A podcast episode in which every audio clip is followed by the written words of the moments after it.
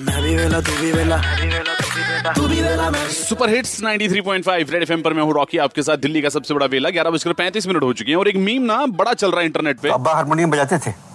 नहीं।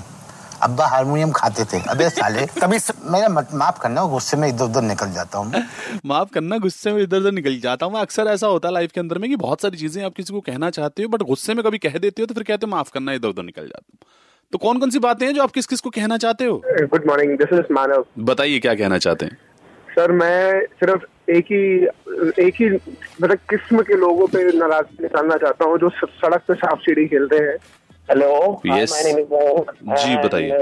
स्कूल का एक बेस्ट फ्रेंड था श्रेयस नाम था उसका। हम्म। कुछ बातें हुई हमारी दोस्ती टूट गई। हम्म। लाइफ में कई बार हमें लगता है हमारी प्रायोरिटीज चेंज होती हैं। जो इंसान ने हमारे लिए बहुत कुछ किया उसको एकदम से लात नहीं मारनी चाहिए। ओके भाई।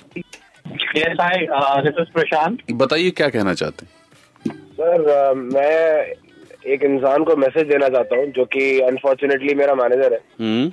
वो एक निहायती गंदा और निहायती एक ऐसा इंसान है जिसकी बैकबोन नहीं है।